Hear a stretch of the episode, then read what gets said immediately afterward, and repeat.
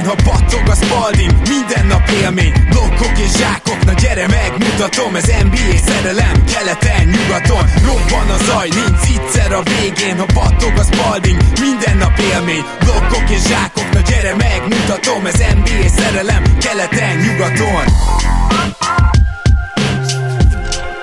Éj jó! Szép jó napot kívánunk mindenkinek! Ez itt a Rep City keleten-nyugaton podcast a mikrofonok mögött Zukály Zoltán és Rédai Gábor. Hali Zoli! Szia Gábor, sziasztok, örülök, hogy itt lehetek. Hát, és meg mennyire örül a Miami Heat, hogy sikerült eh, nyerni egy meccset. Természetesen a döntőről beszélünk, ugye nagyon vicces, hogy bemondtuk szerdán, amikor beharangoztuk a döntőt, hogy hát majd két meccsenként jelentkezünk, csak azzal nem számoltunk, hogyha pénteken még uh, tudunk podcastelni, akkor csak egy meccs, hogyha meg hétfőn tudunk, akkor viszont három meccs lesz mögöttünk, úgyhogy ezt jól nem tartottuk be, tehát előre kellett volna gondolkozni. Minden esetre most itt vagyunk, és mielőtt még a foglalkozunk, foglalkoznánk, egy kicsit azt gondolom, hogy itt a Doc Rivers féle szerződtetést is elő kell vennünk, úgyhogy szerintem kezdjük ezzel.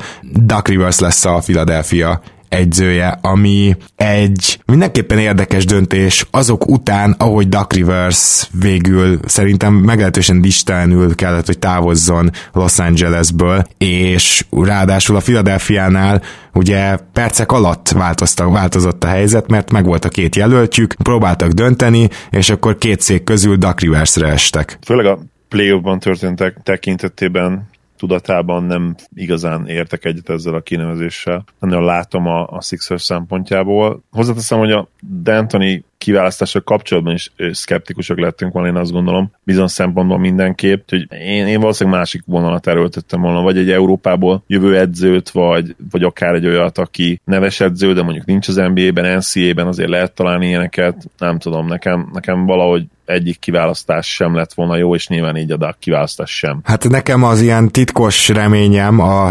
Sixershez az egyértelműen Jörger volt, aki ugye szintén elég jól tudja, vagy hát elég szigorúan tudja kezelni a nagy egókat, ami több riporter, több író is beszámolt arról, hogy azért ezzel van probléma a Sixersnél, viszont cserébe Jörger állandóan jó védekezéseket rak össze, és most már az elmúlt, ugye három évben volt a Sacramento-ba, ott, ott azért ő támadásban is látszott, hogy, hogy fejlődött, tehát azt az örökséget, amit ő még a Grizzliesnél megkapott annó Halinsztól, azt, azt nem vitte tovább, hanem elkezdett modern kosárlabdát játszatni, az a, az, a, az a Kings az futott, tehát szerintem egy ilyen álom fit lett volna, de hát most már kár ezen keseregni, én teljesen egyetértek veled, hogy, hogy kicsit ilyen skeptikusan kell ehhez hozzáállnunk, ugye. Azt még nem tudjuk nyilván, hogy mit vet majd be a Sixers az átigazolási piacon, illetve hogy főleg nyilván a, a cserék lennének itt a lényegesek, hogyha kellő mennyiségű pikket hozzáraksz Horford vagy akár Tobias Harris szerződéséhez, bár szerintem az most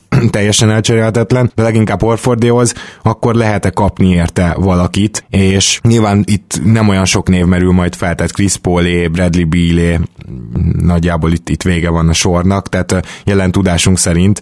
Az viszont most egy különösen izgalmas kérdés lenne, hogy Chris Paul és Duck Rivers még egyszer együtt dolgozik, hogy ez hogy működne, hogy menne. Bár Chris Paul mellé néha tényleg nem kell egyző, tehát ez meggyőződésem, de ettől függetlenül kicsit ilyen keserű emlékek lehetnek kettejük között, nem? Meg, meg nyilván Chris Paul, amikor el akart menni, akkor nem mondom, hogy az Duck Riversnek volt köszönhető, de, de nem, nem, nem tudtak együtt sikert elérni, és hát végül is így újra összeboronálni őket szerintem kifejezetten hát pikáns lenne. Viszont ugyanakkor beleillene abba, ami a Sixersnél van, ez a, ez a hihetetlen katyva. Voltak olyan beszámolók, szép szemmel, ha nem csak az emlékezetem, hogy, hogy CP3 kapcsolata igencsak megromlott Dakkal. Meglátjuk, ha, ha oda viszik őt, akkor nyilván azt legalább feltételezhetjük, hogy megbeszélték és megoldották, és CP3 egyébként a, a Win Now modellbe, amiről ugye sokat beszéltünk, tökéletesen beleillik. Nála durvább Win Now játékos nincs jelen pillanatban a ligában, talán LeBron számítva. Igen. Úgyhogy, úgyhogy szerintem ez a része rendben lenne. Hát meg ugye Dakot legalábbis régen pont azért tartották nagyon jó egyzőnek, mert ő rohadt jól menedzseli az egókat, nyilván ezzel az elképesztő szigorral, amivel ő hozzá tud állni a játékosaihoz meg a kerethez. Igazából ez nem biztos, hogy rosszul jön a Sixersnek. Én azt nem látom, hogy egy össze nem illő, vagy nem jól összeillő ö, támadó rendszerből ő majd, vagy legalábbis keretből, ő majd támadásban ki tud-e valamit hozni, és bevallom őszintén, voltak itt jól védekező clippers az elmúlt években, de azért sose éreztem azt, hogy itt a max potenciált védekezésbe ő kihozná a keretből. Ezt még, még akkor is mondom, hogyha tényleg a majdnem Prime Chris Paul, vagy Prime Chris Paulhoz közel, és a teljesen Prime DeAndre Jordanes csapatok, azok tényleg tudtak jól védekezni, de most, hogyha megnézed a most már azt mondom, hogy elmúlt éves Los Angeles Clippers-t is, kawhi Paul George-al, Beverly-vel, tehát még ez a csapat is igenis jobban védekezhetett volna ennél, úgyhogy mondjuk ilyen szempontból nem vagyok benne biztos, hogy a Fili jól választott, de, de cáfoljanak rám. Na,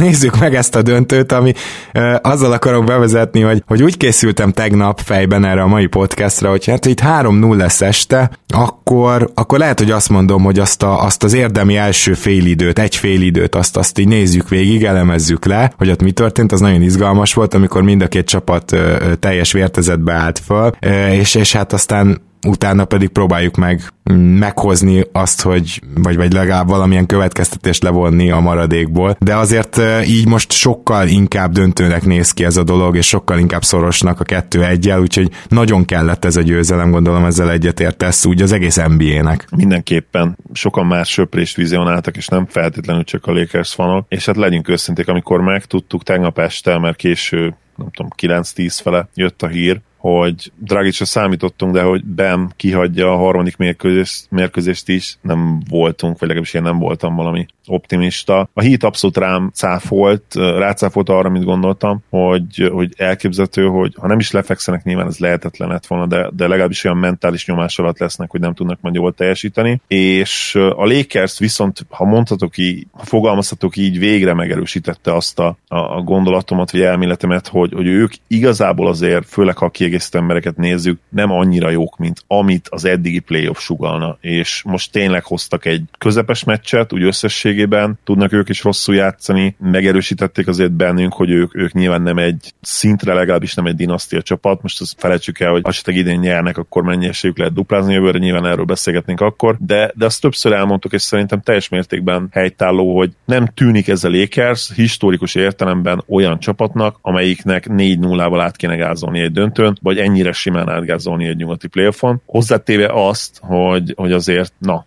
nem feltétlenül a legnehezebb ágon jutottak el idáig, legyünk őszinték. Ez kétségtelen, de azt gondolom, hogy a, azt a Denvert megverni, az egy, az egy nagy dolog volt, tehát így, így megverni a Denvert. Nyilván ott egy második meccsen egy csodadobás kellett ehhez, tehát az, az fontos volt. Én azt gondolom, hogy anélkül is a Lakers azért tovább jutott volna, csak akkor lehet, hogy nem ilyen simán. Amit kiemelnék, az az első meccs ö, alakulása, mert ott, ott szinte betonbiztos lett szerintem a 2-0.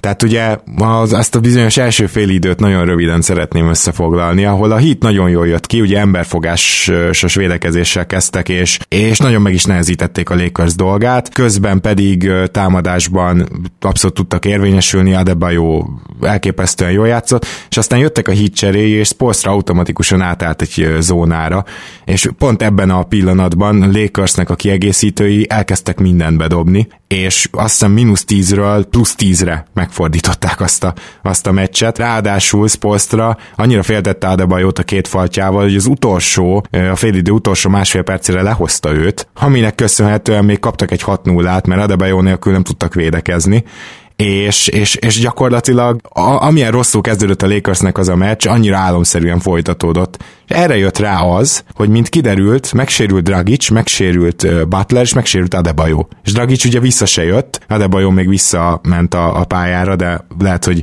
így utólag azt mondom, már nem kellett volna, és szerencsére Butler azért teljesen normálisan tudta folytatni. De hogy így a három legjobb játékos sérül le egy első fél idejében a, a döntő első meccsének, az tényleg egy kicsit hajtépős, mert a Lakers tök jól kihasználta az ittszert, onnantól hihetetlen fizikai fölényüket tényleg ki tudták használni, és azt mondanám, hogy mind a festékben, mind a tripla vonal mögül meg tudták verni a hítet. Az első fél időben valami 60 vagy 70 százalékkal dobták a triplát, ez később egy kicsit enyhült, de, de azt a meccset ők nagyon magabiztosan kihasználták, mint amikor egy fociban egy csatár ki tud úgy ugrani, hogy ő is azt hiszi, hogy les, de aztán nem les, és végigmegy, és simán berúgja egy az egybe a kapussal. Pontosan ez történt a lakers Szóval ők nem tehetnek arról, hogy ki ellen kell kiállniuk, természetesen azt kell megverni, akik ott vannak, és az abszolút az ő érdemük volt. Viszont úgy éreztem, hogy a Heat már a második félidőben se tudta, hogy hol van. Nem tudom, így érthető-e ez a második meccses történet, hogy, hogy a második meccsen még meg kellett keresniük, hogy most mi a francot csináljanak a legjobb playmakerük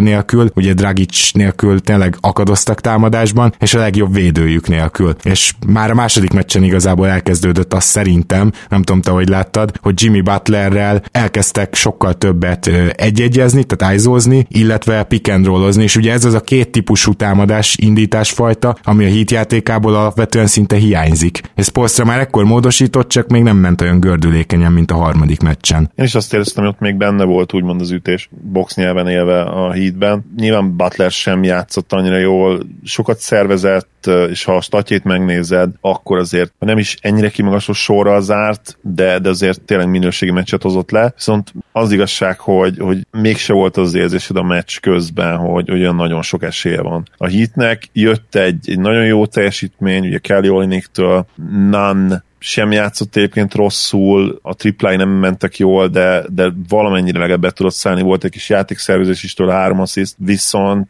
viszont tényleg nem érezted azt, hogy, hogy a hitnek van esélye, teljesen más hangulata volt ennek a harmadik mérkőzésnek, mint, mint a másodiknak. Így nézve, nem élőben néztem egyébként, de még így is abszolút átjött a, a dolog, és most már tényleg csak ezt a Myers Leonard token kezdő státusz kéne szerintem elfelejteni Spolstrának, még akkor is, hogyha egyébként tök jó floor spacer. Tehát Myers Leonard egy dolgot tud, vagy mondjuk két dolgot. Atletikus, ugye szalad, sok ész nincs mögötte egyébként az atletikusság és a rohanás mögött, de triplázni tényleg nagyon jól triplázik az elmúlt időszakban. Viszont a akkor meg nem értem, hogy miért nem nézi meg egy kicsit hosszabb időre, meg hogy miért ő kezd, nem teljesen értem a logikáját, hogy akkor miért nem rakod be Oliniket, hogyha ő is, úgy, úgyis ő fog játszani 30 plusz percet innentől, amíg nem jön vissza Ben. Igen, ez egy érdekes kérdés, de még Myers Leonardra reagálva azt akartam mondani, hogy érdekes, hogy ő tényleg amúgy atletikus, magasat ugrik, meg egyenesen fut, akkor gyors, de ha neki oldalra vagy hátrába kell mozognia, akkor viszont a leglassabb régi centereket idézi, tehát az meg szörnyű szerencsétlennél. Úgyhogy tényleg nem, nem is könnyű köré védekezést építeni, na de a védekezés az, ami a harmadik meccsre gyökeresen megváltozott. Tehát mondtad is ugye te is, hogy a második mérkőzésen mégse érezte az ember azt, hogy a hitnek egy pillanat pillanatig lenne esélye, és ez főleg azért volt szerintem, mert a harmadik meccsig kellett várni, hogy a Heat megtalálja azt a védekezést, ami hatékony lehet LeBronékkal szemben. Ugye alapból ez a 2-3-as zóna, a, már az első pillanatban, még az első meccsen lehetett látni, hogy a Lakers tökéletesen felkészült erre, legalább három különböző figurával, ami mind működött. Ugye ebből az egyik nagyon látványos volt, amikor Rondó ment be a zóna közepére, ott kapta meg üresen a labdát, és azért ő mégiscsak egy all-time great passzoló, és ez ki is tud tudták használni, mert utána jöttek a katok, és Rondó vagy teljesen üresen rádobta, ahonnan még ő neki is probléma nélkül bemegy, vagy pedig, vagy pedig valamelyik társát meg találta, aki befutást végzett hátulról, vagy, vagy akár, akár 45-ről. Szóval abból teljes mértékben felkészült, úgy érzem a, a Lakers, és kifejezetten lassan reagált szerintem erre Spolstra. A második meccsen ugye rengeteget zónáztak, és hát nem mondanám, hogy működött. És akkor, hogy mi történt ehhez képest a harmadik meccsen, ezt szerintem fontos kiemelni, mert a harmadik meccsen kevesebbet zónáztak, de azt is nem 2-3, hanem 3-2-vel, amit Stem, nem is tudom, hogy Stem vagy Jeff, de valamelyik Van Gandhi, aki éppen a mikrofon mögött volt, úgy írt le, hogy ez néha úgy néz ki, mintha ilyen 1-2-2 kettő lenne, tehát ilyen lándzsahegy valamennyire. Nos, ez sokkal-sokkal jobban működött, és kicsit büszke is vagyok magamra, mert egy döntő előtti bearangozóban mondtam, hogy szerintem inkább a 3-2-t kéne erőltetni, hogy jobban meg tudják állítani a betöréseket, meg a, a bejátszásokat, és nyilván ez egy olyan zóna, ami sokkal több saroktriplát ad fel, ugyanakkor valamit fel kell adni, és egyszerűen nem lehet azzal számolni, hogy a Lakersnek a kiegészítői végig így fogják vágni a triplát, és ez most azért elég jól be is jött. De nem csak a zónát akarom kiemelni, hanem az is nagyon érdekes volt, ahogy embert fogott a hit, mert ugye nyilván Adebayo nélkül általában egy vagy két rossz védő fent lesz a pályán, és ezt úgy próbálták megoldani emberfogásban, hogy teljesen mindegy volt, hogy mondjuk Duncan Robinson van-e James előtt vagy ilyesmi, betömörültek, a védő feladata annyi volt, hogy, hogy hátráljon, és, és minden ilyen emberfogás után úgy nézett ki a hit, mint ahogy a Milwaukee Bucks nézett ki idén az alapszakaszban. Betömörültek, és ha kellett, feladták a triplát, csak a, a betörést meg akarták állítani, a bejátszásokat, hogy Davis érvényesülni tudjon, ezt akarták megállítani, és, és az idei Milwaukee Bucks pont ezért működött, és ha, ha emlékszel, akkor még beszéltük is, hogy a Bucks milyen rossz meccsap lenne a döntőben a Lakersnek. Na pont ezért, mert ugye nekik meg a támadójátékuknak ez nagy alapja. Úgyhogy védekezésben, zónában és emberfogásban is sokkal jobb volt a hit ezen a harmadik meccsen. Ez szerintem nagyon fontos kiemelni, meg azt is, hogy Spolstra szerintem lassan jött rá erre. Nem tudom, hogy lassan jött rá erre, nyilván kényszerhelyzetben is volt, tehát olyan változtatásokat kellett csinálni most már ugye a harmadik meccsen, amik, amiket sérülés is szült. Akartam még egyébként mondani egy érdekes dolgot, hogy, hogy most már azért, és ezt most éreztem először a második meccs, számomra a playoff egyik legunalmasabb mérkőzése volt, tehát semmit nem éreztem úgymond abból, hogy, hogy ez egy igazi NBA mérkőzés lenne. És itt nem arról van szó, hogy ott Lakers vanok megvádolnak, hogy már, már előre magyarázkodom, hogy ez a bajnoki cím semmit nem ér. Azt gondolom, ugyanannyit fog érni, mint bármelyik másik, de a második mérkőzésen speciálisan nem éreztem semmit ebből az energiából úgymond átjönni, és, és most ez teljesen más volt, tehát mint esküszöm, még, még, a hang, még több hangot is hallottam volna a lelátóról is, illetve, illetve a kispadokról is jönni, és most már megvolt az első ilyen hát meleg helyzet LeBron és, és Jimmy Butler között az első negyedben. Nagyon-nagyon kíváncsian várom, hogy hogyan alakul ez a, ez a párharc innentől, illetve kettőjük párharca is. LeBron esetleg még többet lesz Jimmy innen, bár nem hiszem, hogy, hogy ő azért annyira személyesnek venni ezt a dolgot, hogy, hogy elmenjen attól, ami működik a csapatnak, és ami működik nekik. Nagyon kíváncsi leszek, hogy hogy reagálnak, illetve arra is, hogy Ben vissza tud térni, mert nyilvánvalóan azért az erősen megváltoztathatná a, a negyedik mérkőzésnek a hangulatát. Igen, erre még ki akarok térni, de akkor most eljutottunk ehhez a Jimmy Butler meccshez, és nyilván erről beszéljünk. És azzal kezdeném, hogy azért érdekes ez, hogy LeBron fogja, mert LeBron az egyetlen olyan Lakers játékos, akinek reális esélye van lassítani Butlert, a másik egyébként Davis. Tehát mindenki mást tropára ver Butler, mert, mert tényleg a Heat rájött arra, hogy kellenek nekik megbízható pontok. És a megbízható pontokat valaki olyan tudja szállítani, aki szinte bárki ellen be tud jutni a gyűrűig, és ez Butler. És ezért rengeteg olyan line volt fenn, ahol Butlert gyakorlatilag négy ö, dobó vette körbe. Ugye ebbe benne van Olinyik is, tehát ezért lesz érdekes támadásban, amikor visszajön Adebayo, bár nyilván védekezésben lehet, hogy 10 ponttal kevesebbet dob az ellenfél, hogyha ő pályán van, tehát az azért ezt vissza fogja hozni, de, de ezen is érdemes elgondolkozni. Na most Butlernek ez a meccse, ez arról szólt, hogy a Lakers ugye nem mert besegíteni rá, ami szerintem a negyedik meccsen biztos, hogy meg fog változni, tehát inkább hamar leduplázzák, hogy kivegyék a kezéből a labdát, de ezt a Lakers még egyszer nem hagyhatja, mert Butler ilyenkor egy olyan képességét csillogtatja meg, amit szerintem egyáltalán alig beszélünk erről. Tehát nem azért osztott ő ki 10 fölötti asszisztot, mert úgy, úgy pont úgy esett, vagy ilyesmi, hanem ugye vannak nagyon durva statisztikák a tegnapi meccsről. Az egyik nyilván az, hogy Jerry West és LeBron James után a harmadik játékos, aki 40 pontos tripla duplát szállított egy döntőben, ami nagyon szép, de a másik az viszont már ez, ettől is leesik az állat, de attól, hogy ő 73 pontért felelt, amit vagy ő dobott, vagy ő, vagy ő asszisztált, az azt jelenti, hogy szinte az összes asszisztja triplához ment ki. Tehát abban a pillanatban, hogy valamennyire besegítettél Butlerre a hit valamelyik shooterjéről, Butler rögtön megtalálta azt az embert. Tehát azért ez a játékszervezés Butlernél az nagyon ritkán mutatkozik meg ennyire. Erre akarok kitérni, és így meg egy teljesen megállíthatatlan fegyver, annak ellenére, hogy nem egy kifejezetten gyors játékos, fizikális is erős, de, de nem gyors, nem az első lépésével veri rongya az ellenfeleit, ha csak nem Kuzmáról van szó, akit gyakorlatilag feltörölte vele a padlót, de, de tényleg az van, hogy ez a playmaking, ez egy naprendszer csapatnak a playmakingje volt most. És működött, miatt a Lakers e- e- erre nem volt annyira felkészülve, és Fogel is ilyen szempontból reagálhatott volna gyorsabban, hogy itt, itt már a második félidőben duplázni kellett volna Butlert, vagy, vagy kivenni valahogy a kezéből a labdát. Ez nem történt meg, és Butler így szinte átrobogott ezen a Lakers csapaton. Ez így van, viszont azt meg azért fel kell tennünk azt a kérdést, hogy milyen gyakran játszik itt Jimmy Butler konkrétan. Én azt mondanám, hogy soha. Tehát ő ezen a igen, szinten igen. egy LeBron szintű mérkőzés volt, amit szerintem még play legalábbis soha nem láttunk tőle. Úgyhogy, hogyha én vagyok Vogel, akkor valószínűleg azért várok még azzal, hogy bármilyen komoly új stratégiáról kezdjek el gondolkodni Jimmy Butlerre kapcsolatban, ahhoz le kell hozni, nyilván nem pont egy ugyanilyen mérkőzés, mert még egyszer így valószínűleg az életében nem fog játszani, de, de legalábbis egy 30 plusz pontos, és mondjuk egy 7-8 asszisztos, tehát megint egy, egy nagyon sikeres pontszerző és szervezői meccset, amit hát valószínűleg meg is kellene nyerni a hitnek, mert ha nagyon jól is játszik Butler, de, de megszerzi a győzelmet a Lakers, az megint teljesen átírja az előzetes taktikát is, akár az ötödik mérkőzés előtt, úgyhogy nincs, nincs más választás a hitnek, tovább kell menekülni előre. De azért Vogel helyében most már te is bekészítenéd úgymond az eszköztárba, tehát videózgatnál egy kicsit, meg átnéznéd a csapattal, hogy akkor hogy vesszük ki Butler kezéből a labdát. Igen, tehát azért ezt a részét mindenképpen, plusz én lehet, hogy be is dobnék egy olyan poént, hogy, hogy Hazlemet akkor behozzuk a következő meccsen, kicsit oldjam a, na, most már valószínűleg nem annyira durva feszültséget az öltözőben. Igen, ugye Udonis uh, Haslem egy uh, második meccs harmadik negyedében egy, jól láthatóan leüvöltötte a csapattársait, hogy nem, nem tudja egészen pontosan, hogy mit képzelnek, hogy hol vannak, és mondták a csapattársak, hogy ez hatott, és ugye a negyedik negyedben már jobban is igyekeztek, mert, mert addig a védekezésük nem úgy nézett ki, mint egy NBA nagy döntőben történt volna ez. Haslemnek meg ez nem annyira tetszett, úgyhogy ez egy jó jelenet volt. Kell még tovább vinni, hogy behozod, és hogy mutassa is meg gyakorlatban. igen, igen, igen. Az aztán, az aztán tényleg brutális lenne a morára nézve. Annál jobb nem kell, annál jobb lelkesítő dolog. Úristen, mikor láttam utoljára Azlemet játszani, most csak így visszagondolok. Na mindegy. Beszéljünk a lég...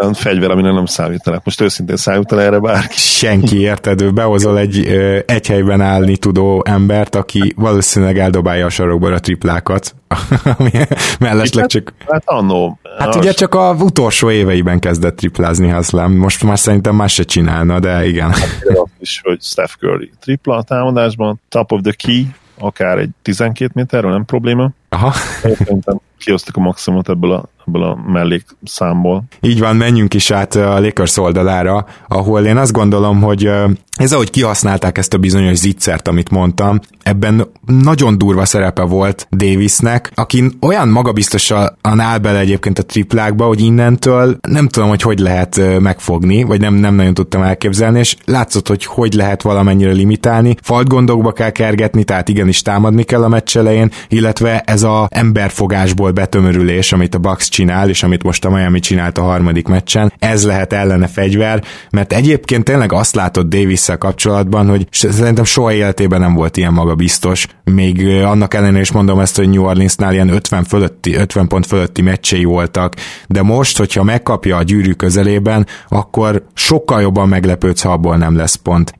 Bárkit átdob, és nyilván így, hogy nincs Adebayo, így le se tudjuk tesztelni, hogy, hogy az milyen, amikor Adebayot kell átdobni, hogy lehet azért ott egy picit rosszabb lenne a százalék, és szerintem a hitnek az egyik fő feladata ez, ami ebbe a, ebbe a mérkőzésbe jól látszott, hogy fal problémákba kergesse, és hogy körülvegye őt, mert Davis egyébként az első két meccsen teljesen megállíthatatlannak tűnt, és hozzáteszem, hogy mindehez még hozzárakta azt, hogy védekezésben zicsereket passzoltak ki a hit játékosok, meg így adtak el labdát, hogyha Davis a közelbe volt, annyira tartottak tőle a, a gyűrű közelében. Igen, és nyilván a fal probléma segített a, a hitnek, de amikor pályán volt Davis, akkor sem volt egyébként annyira agresszív, mint általában. Úgyhogy uh, működött az, az, amit csináltak, ugye az egy ilyen kombinált védekezés volt, tehát duplázták is, illetve próbálták váltogatni rajta a védőket, és úgy besegíteni. Illetve, uh, és... bocs, meg egy kis kiegészítés, hogy Crowder próbálta előről fogni, hogy ne lehessen neki belöbbölni a labdát, ez is fontos volt. Is, az is viszonylag jól működött, Crowdernek azért elég komoly méreté vannak, tehát egyébként ez a legjobb, amit tesz Davis ellen, hogy,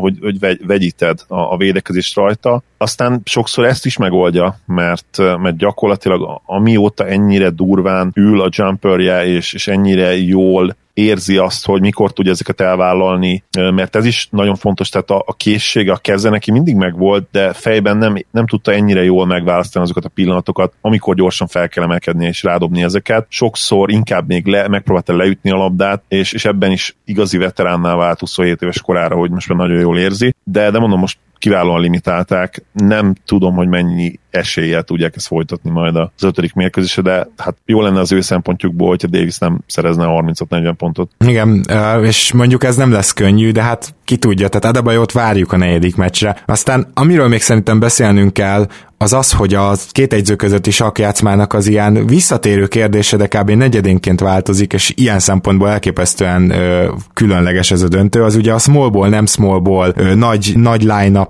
tehát meg, meg nagyon kicsi smallballok csatája. A, a Heat egy ideig ugye gyakorlatilag Iguldalát játszott a centerbe, és ez most is előfordul, de most már nyilván azért Olinyik bőven pályán van. Mindenesetre a Heat inkább smallballozik, és itt a harmadik meccsen azért a Lakers is próbált erre rákontrázni, tehát volt egy olyan ötös fenn a pályán, amiben LeBron volt a center, meg ugye morris is centerbe rakták, akkor LeBron volt a, most méret szerint mondom négyes, nyilván mindannyian tudjuk, hogy irányítót játszik, tehát tehát e, ezek nagyon érdekes csaták szerintem, és, és az a dinamika, amivel Dwight Howardot végül csak sikerült lekergetni a pályáról, az hihetetlen, mert ahhoz Spolstrának elképesztően kellett hinnie abban, hogy ez a smallból működni fog, hogyha a védekezést megfelelően meg tudják szervezni. És mikor ez sikerült, és Howardon azért látszott az, hogyha neki úgy kell védekezni, hogy Iguldala az ellenfél centere, akkor ott lehetnek problémák. Szerintem Igazából az a durva, hogy Spolstra milyen türelmes és gyakorlatilag a beégést is vállalva azt a tendenciát is fenntartja, hogy a Lakersnek a kiegészítői nem dobnak majd mindig úgy a sarokból, akár üres triplát sem, mint ahogy mondjuk az első meccsen tették, és azt a tendenciát is fenntartotta, hogy Howardot igenis el lehet szedni a pályáról, úgyhogy ne legyen igazán hasznos, mert a második meccsen még, még abszolút kurva hasznos volt. szóval ez egyébként extra, amikor egy egyző ennyire kitart egy, egy álláspont mellett. Nyilván Adebayoval majd annyiban lesz más, hogy, hogy lehet, hogy több Adebayo Olinyik párost ö, látunk majd a hittől egyszerre a pályán, és ez viszont újra lehetőséget ad majd ö, Fogelnek szerintem arra, hogy a két magasos line forgassa, hogy akár Howard és Davis egyszerre legyen a pályán. Úgyhogy ö, ezt nagyon érdemes figyelni, ezt a dinamikát, és egyelőre szerintem nem lehet precízen pontosan megmondani, hogy melyik kinek jobb, kinek kinek rosszabb, hanem szinte negyedenként alakul, úgyhogy a végén valószínűleg tudunk majd egy következtetést levonni, de nem lesz könnyű. Az biztos, és azon gondolkodom még, hogy vannak ezek az unsung hírók, akik, akikre nem feltétlenül számítunk és bejönnek. Nyilván Olinik az egyik ilyen. Ha te már megveregetted a saját vállad korábban, akkor hadd veregessen meg én is a vállamat. És így uh, Tibi vállát is megveregetjük, mert ugye ő is uh, nagyon kampányolt még korábban. Olinik egy jó játékos, tehát a per 36 számít, ha megnézitek karrierre, mindig jó támadó játékos volt, és mindig hatékony volt. Tehát a, a karrier ts is szenzációsan jó, nagyon jó floor spacer, intelligens támadójátékos, jó zárásokat ad, passzolni is tud valamennyire. A az ő problémája szinte mindig védekezésben jött, ugye? És itt is azért problémája vannak az atletikusabb játékosokkal, de, de ezt benyeri tőle úgymond uh, Spolstra, mert egyszerűen kell a támadó játék a jelen pillanatban. Hogyha Ben visszatér, akkor nyilván ez a, ez a része is árnyaltabb lesz a dolognak, de mondom a floor spacing azt, azt ő is nagyon jól tudja, és nyilvánvalóan bár nem annyira atletikus, mint Leonard azért. Én azt gondolom, hogy védőként is jobb úgy egyébként. Abszolút, és, szerintem nem kérdés. Tehát sokkal okosabb egyszerűen. Egyértelműen okosabb. Ha két játékost összegyúrnád, akkor valószínűleg egyébként kapná egy all de, de sajnos nem történt meg maximum a Dragon Ballban. Na igen, amit még akarok mondani, ugye nyilván térjünk át arra, hogy hogy alakulhat tovább ez a széria, és például azzal, hogy Bemadeba jó lesz majd Olinyik helyén, azzal támadásban az a furcsa helyzet áll föl, hogy majd, majd nem lehet azt megcsinálni, hogy Jimmy Butler-t körbeveszed négy shooterrel. És akkor nyilván valószínűleg a pick and roll lesz Adebayoval, és abban bízni, hogyha Butler bejut a gyűrű alá, akkor, akkor Adebayonak fel lehet akár adni a labdát, le lehet passzolni, hogy bezsákolja, és azért ezekbe Adebayo elit nagyon jól is helyezkedik bele a kis lyukakba, és, és Butler ezt meg is tudja passzolni, szóval, szóval azért egy kicsit másféle támadást látunk majd, mint ami végre működött a Miami-nak a harmadik meccsen, és ez azért önmagában egy rohadt izgalmas kérdés, de még egyszer mondom, azt nem csinálhatod meg, hogy most azért, mert ez működött, a Debajót nem próbálod ki, ha rendelkezésre áll, mert vele védekezésben teljesen más dimenziókba tudsz mozogni. Tehát, hogy őt akár rá lehet rakni egy kis emberre is lábon annyira gyors, és közben pedig rohadt jó gyűrűvédő, intelligens, tehát hogy, hogy az ő védekezése az biztos, hogy felér azzal, amennyivel esetleg támadásban, amiatt rosszabbak lesznek, hogy ő nem nyújt floor spacinget. Mindenképp persze. És ő azért ezeket a középtávolikat is be tudja dobálni, és persze a passzjáték az, az teljesen más dimenzióban van, még az intelligens és, és jól passzoló Olinikhez képest is. Úgyhogy értem egyébként, hogy mire akarsz kiukadni, ugye nem mondtad ki, de most, hogy úgymond megtanultak nélküle játszani, visszarakod nem teljesen egészségesen a line bemet, nem biztos egyébként, hogy annyira jól fog elsülni. Igen. De ha, ha meg akarja nyerni ezt a párharcot a, a hit, akkor viszont ez az egyetlen út, mert nem fognak még három meccset nyerni olyan módon, mint ahogy azt tették most ezen a mérkőzésen. Ez pontosan így van, és hát én nem tudom, hogy Dragic ezzel a, már mindent hallottam, tehát, hogy sarokcsont, meg alsó talp in, de de bármilyen lábsérüléssel, hát nem tudom, hogy ezzel vissza tud-e térni úgy, hogy hasznára legyen a csapatnak, mert még az első meccs első fél idejében rögtön látszott, hogy Dragic nélkül akkor nem is tudtak támadni, tehát hogy az ő playmaking képességei az, hogy be tud törni, hogy tud mellé dobni, és hogy, és hogy nagyon hamar, nagyon jól meglátja, hogy hova kell passzolni a labdát, az természetesen nagyon fontos a hitnek. Csak hogyha mondjuk mindezt egy sebességi fokozattal lejjebb veszed, és nem fog tudni úgy elindulni, esetleg nem tud úgy beleállni a dobásokba, nem tudja olyan gyorsan gyorsan elereszteni, akkor meg inkább csak kárára lesz a hitnek, mert ő védekezésben nem egy nagy mester. Tehát visz, viszont persze akkor meg az van megint, hogy Butler 45 percezik, és ő irányít végig, mert azért azt látjuk Kendrick Nannon, hogy igen, el tud indulni a gyűrű felé, meg gyors, meg esetleg befejezott, de, de azért, hogyha őt egy komolyabb védő fogja, akkor, akkor ő meg a fejét fogja, hogy, hogy így hova, hova kéne kipasszolni, tehát ő ezt még nagyon nem érzi, majd később ezt meg fogja tanulni, de, de jelen pillanatban pillanatban az van, hogy ha a Dragic nem jön vissza, akkor Butlernek 45 perceken át kell irányítania, ami hát eh, kimerítő dolog, és ez is kérdés, hogy Butler egyáltalán meddig bírja ezt, és most tényleg nem a 40 pontos tripla-dupláról beszélek, hanem amit te is említettél, hogy akár csak 30 pont, 7-8 asszisztos meccseket hozni innentől, hogy ezt lehet-e bírni. Azért ez, ez érdekes lesz ezt megfigyelni. Igen, és azt nem tudom, illetve sejtem le válasz, hogy valószínűleg igen, kell valaki, aki fel tud mellé nőni, és egy egy-két ilyen 20 plusz pontos mérkőzés lehoz. Jelen pillanatban ki az, aki lehet ebből a line Nem tudjuk ugye, hogy milyen formában tér vissza, de bár milyen fizikai állapotban inkább aztán jobban pontosabb így. Hát mindenképpen ő egyébként, nem? Tehát, hogy ő, ő az, aki, aki a palánk alatt meg tudja szerezni azt a 20-30 pontot akár.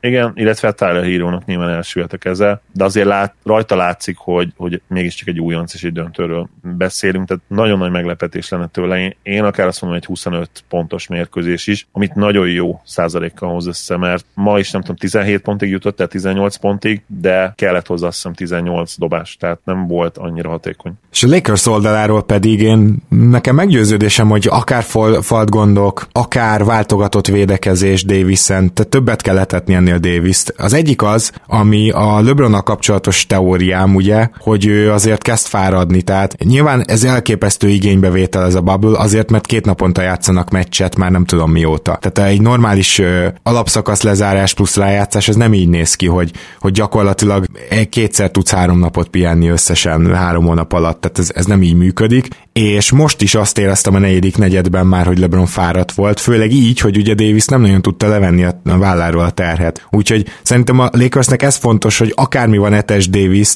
még akkor is, hogyha esetleg nem űrszázalékokat hoz, mert azt nagyon nehéz megoldani, Davis is azért ki tud passzolni, ezt is látjuk, tehát, tehát e, ez fontos, és hát ezt nehezen mondom ki, de Markif Morris jól játszik. Én azt gondolom elől-hátul, és amíg tart ez a forma, addig erőltessék, mert amint ez a dobóforma kihűl, abban a pillanatban azért problémás lesz őt fenntartani. De egyébként a Lakersnél olyan nagy változtatásokra nincs szükség. Én, én azt gondolom, hogy ez, ez a Davis játszatás, meg hogyha nem lesz öt faltja, akkor azért sokkal inkább versenyben lesznek, mint ezen a harmadik meccsen voltak. Igen, úgy is fogalmazhatnánk, hogy a Lakersnél még semmiképpen nem kell pánikolni. Lehet, hogy még kettő-kettőnél is ezt mondanám, de akkor azért már nyilván el kellene gondolkodni pár dolgon. Minden esetre most még nem nagyon kell komoly változtatásokat hozni a negyedik mérkőzés előtt. Nem tudom, milyen mérkőzést várjak attól, megmondom őszintén. Nem is tippelek inkább. Ne, tényleg azért lehetetlen megmondani, mert ha visszajön a Debajo, akkor megint egy kicsit átalakul a hit játéka elől-hátul, amire nem tudjuk pontosan, hogy hogy reagál a Lakers, hogy kell egyáltalán reagálnia, meg, meg újra tudják-e használni Howardot, vagy megint nem. Tehát ezek most nagyon bizonytalan kérdések. Minden esetre azért ez a győzelem, és ezzel kezdtük, és szerintem ezzel záratjuk is, nagyon kellett az NBA nagy döntőjének ahhoz, hogy ez egy izgalmas és egyáltalán agyalós döntő legyen, ami még el tudunk azon gondolkozni, hogy a negyedik meccsen mi lesz és mi változhat, és, és hogyan. Hát én bevallom szintén alig várom, bár én se tudok jósolni, és nagyon érdekes lesz azért az, ahogy, ahogy mondjuk azután a mérkőzés után viszonyulunk ehhez a sorozathoz, mert hogyha ott kettő-kettő van, akkor szerintem én legalábbis már nyomogatnám a pánik gombot a Lakers helyébe, hogyha viszont ott 3-1 van, akkor szerintem nagyjából hátradőlhet a Lakers, mert, mert ez a félig sérült hit, hogy 3-1-ről fordítson, hát én, én, én ezt nem látom magam előtt, úgyhogy igazából én odáig mennék, hogy majdnem, hogy párharc döntő meccs jön. Lehet, lehet, igen. Abban egyetértünk, hogy, hogy nagyon kell itt ez a győzelem a, a hitta. Lehet, hogy nem volt meg neked a szójáték, néző hallgatóinak meg lesz, főleg, hogy így felhívtam rá a figyelmet. De meg volt, csak elfejtettem a némítást levenni a mikrofonról. Jó, szuper. Tényleg nem Lakers széterek vagyunk a Gáborra, beszoktuk ismerni, amikor nagyon, nagyon jól játszanak és megsüvegeljük őket, úgyhogy most is ez lesz majd, de engedtessük meg nekünk, hogy egy szoros párharcnak drukkolhassunk előtte. Hajrá hit előre az egyenlítésért, remélem, hogy, hogy összejön a 2-2. Igen, a következő meccsre én is csak ezt tudom mondani, hogy hajrá a 2-2-ért, és köszönöm szépen, hogy itt voltál ma is, Zoli. Ezen a héten még mindenképpen jelentkezünk. Örülök, hogy itt lettem. Szia Gábor, sziasztok! Kedves hallgatók, elköszönünk, reméljük, hogy tetszett ez az adás is. Patreonon tudtok támogatni, hogyha így volt, és természetesen érdemes lesz majd követni a Facebook oldalunkat továbbra is, ahol Pándi Gergő a döntővel kapcsolatban is jelentkezik majd érdekességekkel köszönjük, hogy velünk tartotok. Sziasztok!